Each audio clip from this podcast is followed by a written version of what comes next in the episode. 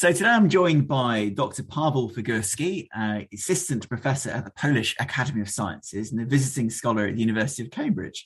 Um, Pawel uh, has got a forthcoming book on political liturgies in the High Middle Ages, edited with Peter Bitterbeer and uh, Johanna Dale, and has published quite a lot about liturgy and, and, and kingship, um, and recently got married. Congratulations on that, and welcome to the podcast, Pawel. Thank you very much, Charles, for having me. Thank you very much for your kind introduction. Not at all. Um, so just to start things off then, Pawel, you work predominantly, as I just said, really on kings and liturgy um, in the Latin West. What's going on there in the eleventh century? What role does liturgy play in kingship, I guess, in, in, in the eleventh century? Big question.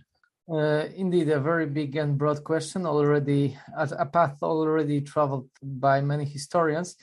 Ernst Kantorovich, even one of the greatest um, historians of the past century in terms of political theory, kingship and liturgy. Uh, he coined the term uh, liturgical kingship to describe the character of political power, precisely in the uh, Ottonian and Salian period, which is like uh, late uh, late tenth and uh, eleventh uh, century. And he um, believed that uh, liturgy actually was this cultural marker that set the theory about kingship that also influenced real politic, uh, real politik. Um, so basically, we see liturgy as highly influential in the uh, deliberations on the role of kingship in tenth, eleventh century, leading up to the investiture uh, contest. We also have another uh, labels, uh, for example, coined by Han- Henry Meyer Harting, who believed that the Ottonian period is the age of liturgy. So basically, a liturgy as a realm of uh, social interactions, uh, as a realm of, uh, of course, uh, communicating with God, was um, uh, was highly influential on uh, on political theory, on political practice as well. And we have uh, a lot of um, famous uh, examples of this of this uh, of this uh, interchange.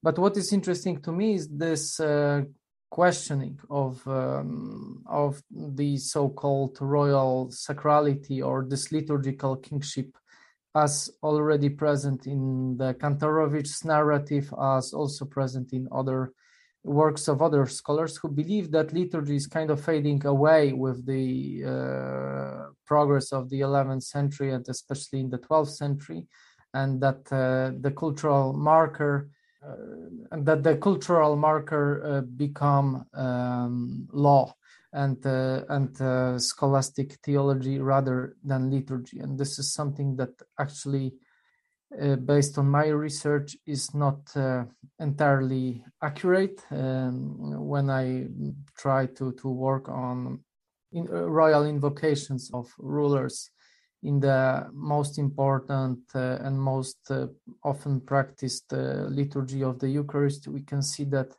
investiture contest does not really uh, does not really change the picture.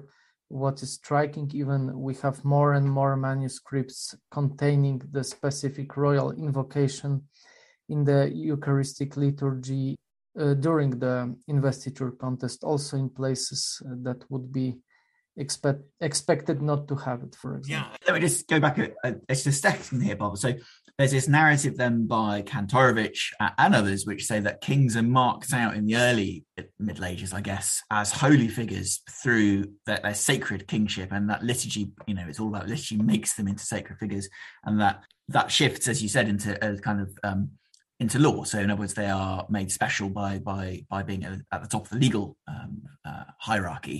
Um, but you're saying okay, it's not that clear cut, and I guess part of this part is you're looking in at Eucharist, and so lots of Lots of people have looked at kind of coronation rituals, but it sounds like you are not just looking at coronation rituals. You're looking at how liturgy plays out in other aspects. Is that is that right? Uh, exactly. If I manage to finish the book uh, that I'm still working on for the last like seven years, uh, I will uh, be able to grasp all the liturgical phenomena. So not only the mostly studied coronation ordinance, uh, as you mentioned, but also the liturgies that were kind of uh, left over from, from the picture. So obviously we have uh, good re- research on Laudes Regiae. This is again Kantorovich. We have some research on votive masses by Garipsanov. We have uh, research on um, confraternities um, made by um, Wagner, uh, Wolfgang Erich Wagner, and uh, plenty of other studies. But somehow, for me, surprisingly, the the Eucharist was kind of uh, left over, especially the most um, important text for celebrating the Eucharist, which is the Roman Canon of the Mass. Uh, which obviously has been studied by liturgists, by theologians, especially those who were preparing the revision of the liturgy in the Catholic Church after the Second Vatican Council. But uh, historians, hardcore historians, especially polit- of the political history, kind of you know, left over this text. There, there are some studies uh, from the beginning of the twentieth century with Tellenbach, Ludwig Biel, uh, that are Uh, also er, even earlier on by Ebner, but uh, in the recent decades not really uh, not really much has been done on it. Garibsanov touched on it in his book on symbolic language of uh, authority, but uh, all in all it's still kind of a terra incognita, which I'm trying to explore and show that uh, this uh, practice of Eucharist, especially its political significance, was very influential for not only political theory, but also practice. It sounds fascinating, but obviously the uh, Eucharist is um, the, the central Christian ritual in, in, in, in uh, fundamentally, so it's it's kind of odd that hasn't been, yeah, that this has been Um, not forgotten, but but certainly marginalised in, in the study of of of, of kingship and, and liturgy. So I'm pleased that yes, this is you're you're going to um, explore this this terra incognita. Um, can I just bring us back to eleventh century briefly? Because my second question, I'm going to say this used to be, as you said at the beginning, framed as a part of the transition from liturgical to legal kingship, I guess. Um, and you're not so sure about that. What about the absence, because I it, it said, isn't it, that images of kings disappear from from liturgical manuscripts, and that used to be thought to be evidence of this, kings have been kind of taken out of the sacred sphere, and um, you know, uh, uh, the, as as part of desacralization associated, as you said, with the investiture contest. I guess your focus on the Eucharist liturgy gets us away from that narrative.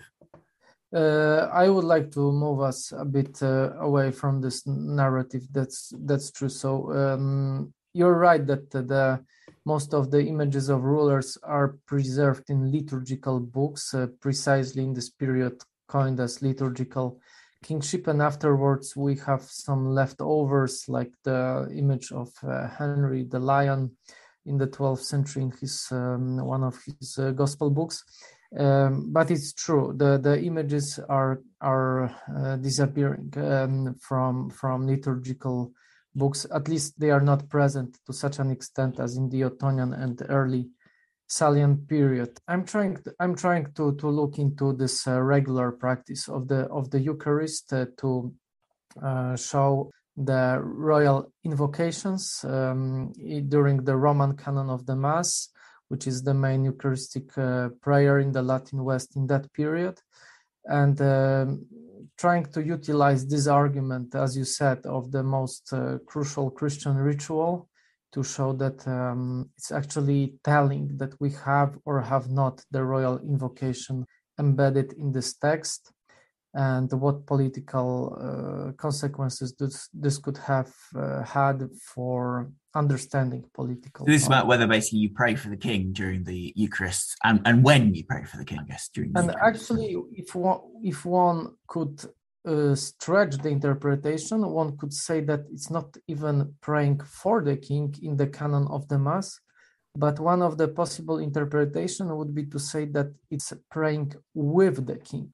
And that's, uh, for me, this prayer in the Roman canon of the Mass is very important and telling, because it's it allows to introduce an interpretation of royal office as a sacramentally ordained office. So this is this Carolingian feature of royal office as the ministerium, but it has some practical liturgical consequences in the Roman canon of the Mass when they say, and it's one of the possible interpretations among many others, but Offerimus una cum rege nostro. So the king receives the same position as the pope, as the bishop, in union with, who, with whom the Eucharist is celebrated.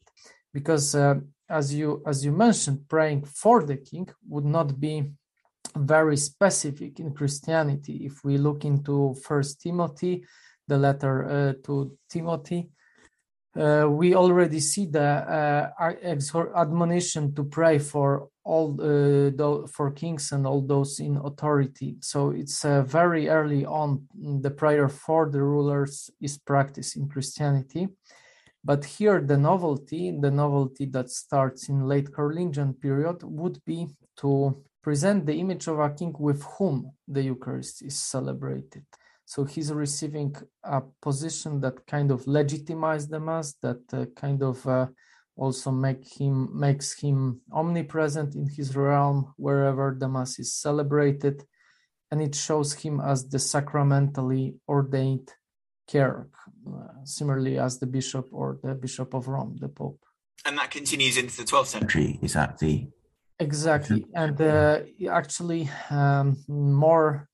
So if we look uh, in, uh, statistically what is go- happening in the sacramentaries and missals in the, let's say, from the ninth until thirteenth century, we see a big shift with this royal invocation precisely in the twelfth century. So in the eleventh century, the, there are slightly more sacramentaries with the royal invocation than without it. But the twelfth century is basically the game changer. In the twelfth century, this invocation is present in uh, more and more uh, manuscripts. This is a big challenge, the kind of narr- narratives of secularization of kingship, basically, in that. And that's yeah, actually far from being taken out of the sacred sphere. The king is actually becoming almost a co-celebrant of the Mass. Exactly. And this is something also that uh, is uh, puzzling for me, and that I have not expected when I started looking through the manuscripts.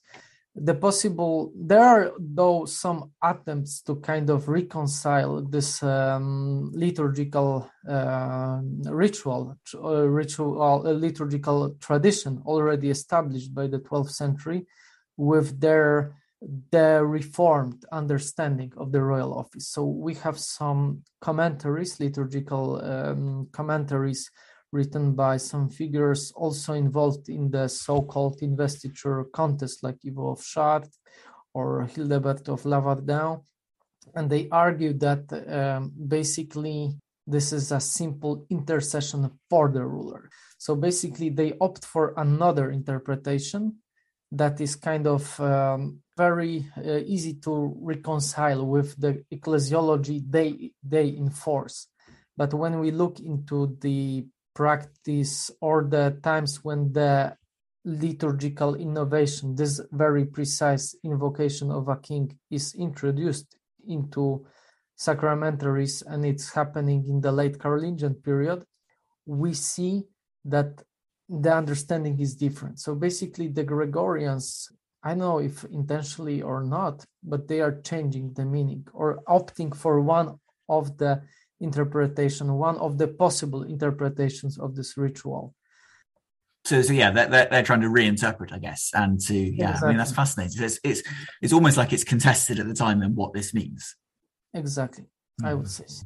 And we could talk about this more, Paul, but we should move on. I mean, having just been speaking about liturgy, um, um, it's obvious in your work anyway. You've shown it raises all kinds of interesting questions, but I think it's still fair to say that it's neglected.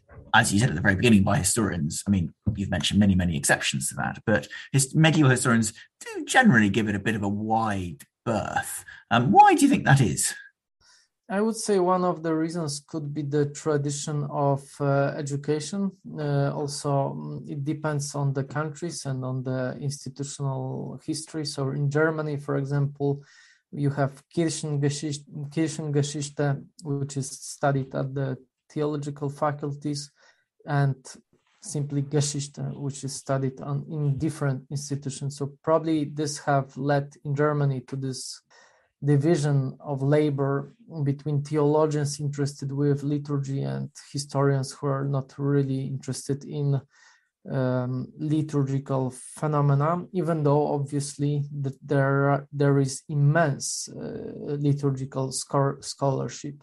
Uh, and in the recent decades, we should also not forget about many historians um, who studied history or just like simply medieval studies and were really exploring exploring this realm, like uh, Isaac Hen, uh, Susan Boynton, um, Cecilia Gapochkins, uh, Sean Griffin, and many, many other authors that are mentioned in the introduction to the book that you mentioned that is about to appear. So I won't uh, list all those names, but uh, obviously Margot Fassler, Susan Rankin, and many, many other scholars who uh, who already have noticed the importance in uh, of liturgy for studying medieval culture. But it's true that uh, in the general curriculum of a historian, uh, one does not open the missal when studying political culture. Uh, I, I refer here to the quote of Kantorovich of nineteen forty-six, when he said that liturgy is one of the most important auxiliary sciences for studying uh, medieval political culture, and uh, we should not deal cheerfully with political culture without ever opening a missal. But I would say that uh, his saying uh, is still far from reality when we look um, how uh, history is studied uh, or taught at the university level, because not often the missal is utilized by historians. This is a case, one of those many cases, I guess, where modern prejudices and, and ways of thinking are being projected back, maybe unconsciously or not, into yeah, into that distinction you mentioned in Kirchengeschichte and and just pure Geschichte.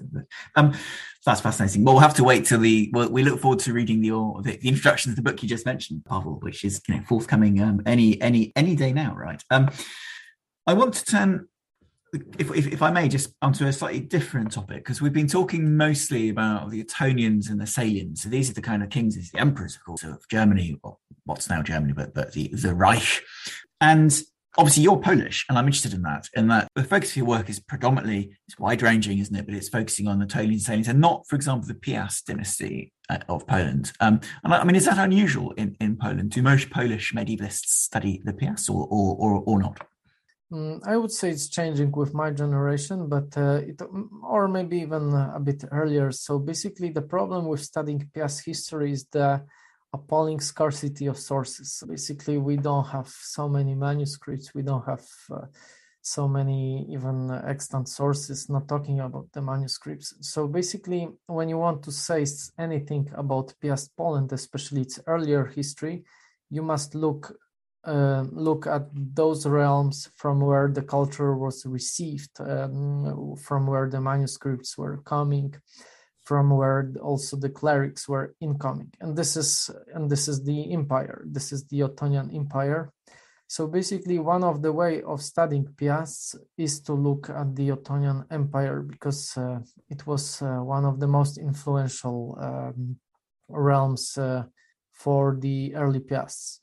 And uh, this way of doing Polish history in a comparative manner has already been established by Alexander Geisztor, um, who was the teacher of my supervisor, Roman Michałowski. So it's pretty long tradition. But it's true that the research is usually separated um, or was usually separated uh, that uh, Polish historians were dealing with Polish history, trying to look at the Ottonian Empire, but not really going very uh, very far uh, on in in, in those um, uh, realms. And there were man- many reasons, institutional also.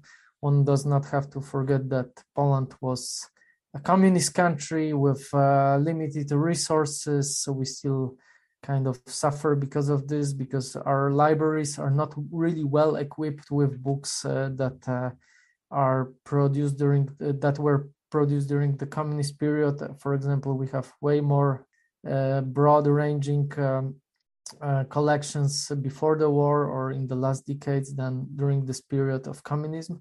So basically, this uh, has also made an impact. Uh, so I would say, yes, looking at the transnational history is also a way to say something about local phenomena, especially if we suffer from lack of extant sources for the tenth, eleventh century. And I'm fascinated with this kind of tradition of, of doing just that, actually. That's it, yeah, going back into Polish historiography. Um, my last question then is just, uh, I ask this of everybody, Paweł, what, what, what are you working on at the moment? Uh, I'm trying to finish this book that I started a few years, uh, actually not so few years ago. So this is the monograph. This is the monograph. This is the monograph that I would like to finish. It would be on the political significance of Eucharist in, let's say, eight, in Europe, Latin West, uh, from eight hundred till twelve hundred. So it's a pretty broad chronological range. I'm trying still to to add additional chapters and. Uh, trying to show how uh, this overlooked uh, ritual of invoking rulers in the canon of the Mass made an impact on political theory and political practice. And the second project that I currently have is to work on Polish liturgical manuscripts. Um, I have found many undiscovered manuscripts over the pandemic, and this is maybe something that I could share with you. I have found the twelfth century pontifical, probably from Central Europe, uh, unexplored wow. entirely. Uh, it was like a story from Indiana Jones, especially in the, with the pandemic on your behind your shoulders, and also many other sources like um, local calendars, um, a missal, unknown. So I'm trying to provide source cri- uh, source uh, critic- criticism uh, studies um, based on those manuscripts. Also try to include those liturgical manuscripts into the political and social narrative, because uh, in this pontifical that I have found uh, in February twenty twenty, we have ordeals, so a very important uh, facet for establishing justice um, in twelfth century uh, Central Europe still. And we do have an emerging uh, liturgy of the Crusades, a phenomenon that also emerges in the twelfth century Piast realms. So basically we see how liturgical sources reflect broader changes within the within uh, Central Europe of the twelfth century. And I'm happy that uh, I was able to find this pontifical in this very peculiar uh, manners. Oh, that sounds that's really quite, quite exciting, Paweł. Well, we, we look forward to um, seeing the, the, the fruits of your research in, in print. Good luck with that. Thank you very much for um, joining me today, Paweł. Thank you very much, Charles, for having me. And thank you for all those who have listened to this uh, podcast. Thank you for your uh, attention.